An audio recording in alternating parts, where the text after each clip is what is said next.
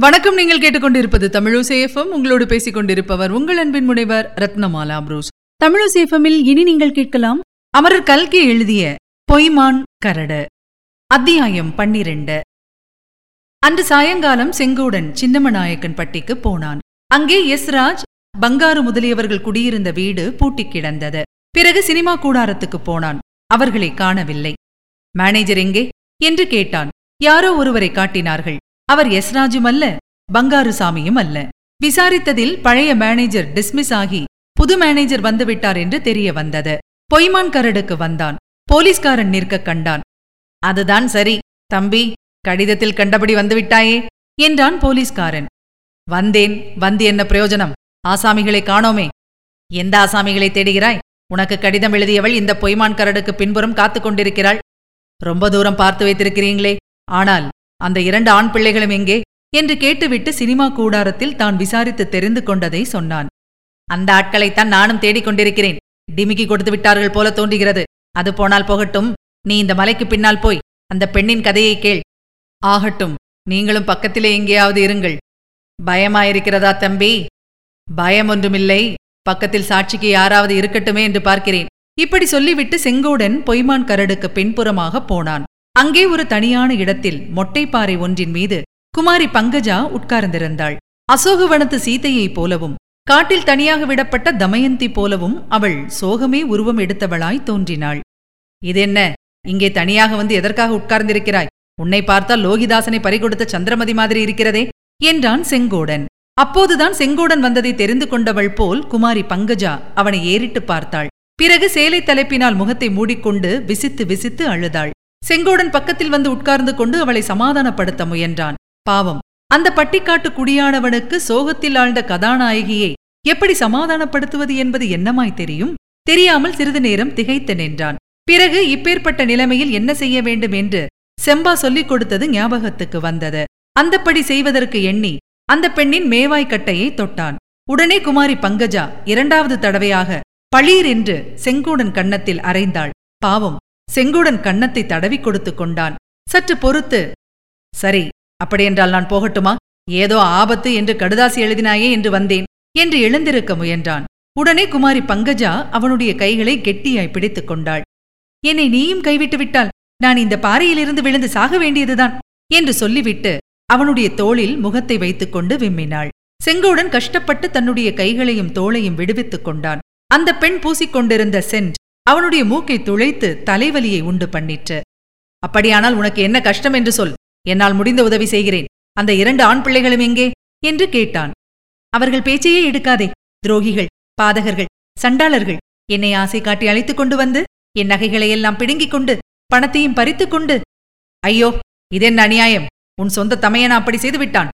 உன்னிடம் நிஜத்தை சொல்வதற்கென்ன? அவன் என்னுடைய தமையன் அல்ல. அவன் எனக்கு எந்தவித உறவும் இல்லை. இன்னொருவன் உன்னை கல்யாணம் செய்து கொள்ளப் போகிறேன் என்றானே? அதுவும் பொய். பின் ஏன் அவர்களுடன் வந்தாய். என்னை சினிமாவில் சேர்த்து விடுகிறேன் என்று ஆசை காட்டி அழைத்துக் கொண்டு வந்தார்கள். பாவிகள் அவர்கள் நாசமாய் போக வேணும். வீணாக அலட்டி என்ன பிரயோஜனம்? அவர்கள் இப்போது எங்கே சொல்? செம்மையாக தீட்டி விடுகிறேன். ஒரு பெண் பிள்ளையை இப்படி அமோசம் செய்வது? அவர்கள் இப்போது எங்கே? என்று மறுபடியும் கேட்டான்.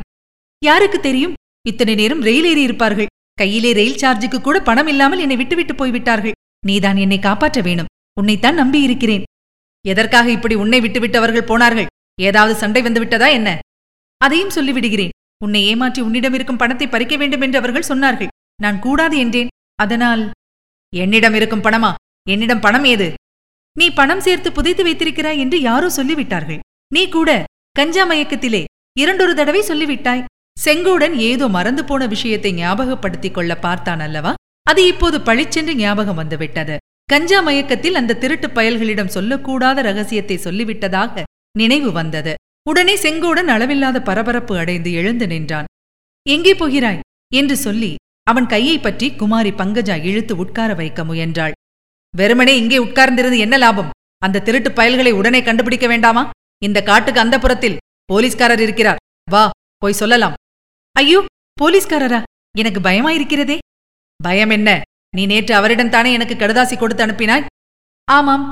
வேறு யாரும் இல்லாதபடியால் அவரிடம் கொடுத்து அனுப்பினேன். கடிதத்தில் எழுதியிருந்த விஷயம் அவருக்கு தெரிந்து போச்சோ?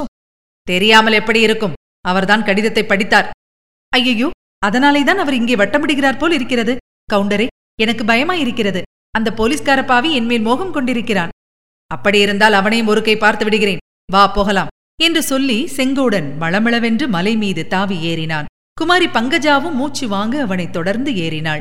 இருவரும் பொய்மான் கரட்டின் உச்சியை அடைந்தார்கள். நிலவின் வெளிச்சம் குமாரி பங்கஜாவின் முகத்தில் விழுந்தது. செங்கோடன் அசப்பில் அவள் முகத்தை பார்த்தான். அவனுடைய சந்தேகம் உறுதிப்பட்டது.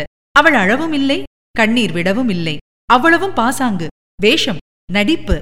செங்கோடன் அந்த பாறையின் உச்சியிலிருந்து சாலையை பார்த்தான். சாலையில் ஜன நடமாட்டமே இல்லை. போலீஸ்காரரையும் காணவில்லை. எங்கே போயிருப்பார்? அடடா சாட்சி இல்லாமல் போய்விட்டதே.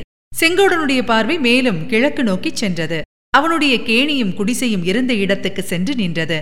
ஆஹா அது என்ன? அவனுடைய குடிசைக்குள்ள என்ன வெளிச்சம்? எப்படி வந்தது? யாராவது? உடனே அவன் ஒரு நிச்சயத்துக்கு வந்தான். இதோ பார் என்னுடைய குடிசையில் ஏதோ வெளிச்சமா இருக்கிறது. நெருப்பு பிடித்துக் கொண்டது போல் தோன்றுகிறது. நான் உடனே போய் பார்க்க வேணும் நாளைக்கு மறுபடி வருகிறேன். மற்ற விஷயங்கள்? என்று அவன் சொல்வதற்குள் குமாரி பங்கஜா ஐயோ என்னை நீயும் விட்டுவிட்டு போய்விட்டாள் என் கதி என்ன? என்று கூச்சலிட்டு அவனுடைய சட்டை துணியை கெட்டியாக பிடித்துக் கொண்டாள். செங்கோடன் கையை ஓங்கினான். பளீர் பளீர் என்று அவளுடைய ஒரு கன்னத்தில் இரண்டு அறை அறைந்தான். சுளிர் சுளிர் என்று இன்னொரு கன்னத்தில் இன்னும் இரண்டு அறை கொடுத்தான். இதோ பார் நான் போவதை தடுத்தாயோ? உன்னை நானே இந்த பாறையிலிருந்து தள்ளி கொன்று விடுவேன் என்றான். குமாரி பங்கஜா வெம்மிக் கொண்டே உன்னை நான் தடுக்கவில்லை. ஆனால் நீ என்னை கொன்றாலும் சரி உன்னோடு நானும் வருவேன். எனக்கு வேறு நாதி இல்லை என்றாள். செங்கோடன் முன்னால் விரைந்தோட குமாரி பங்கஜாவும் இறைக்க இறைக்க அவனோடு ஓடினாள்.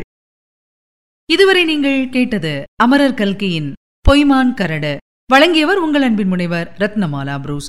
மீண்டும் அடுத்த அத்தியாயத்தில் சந்திக்கலாம். இணைந்திருங்கள் மகிழ்ந்திருங்கள். இது உங்கள் தமிழோசேஃபம் இது எட்டு திக்கும் எதிரொலிக்கட்டும்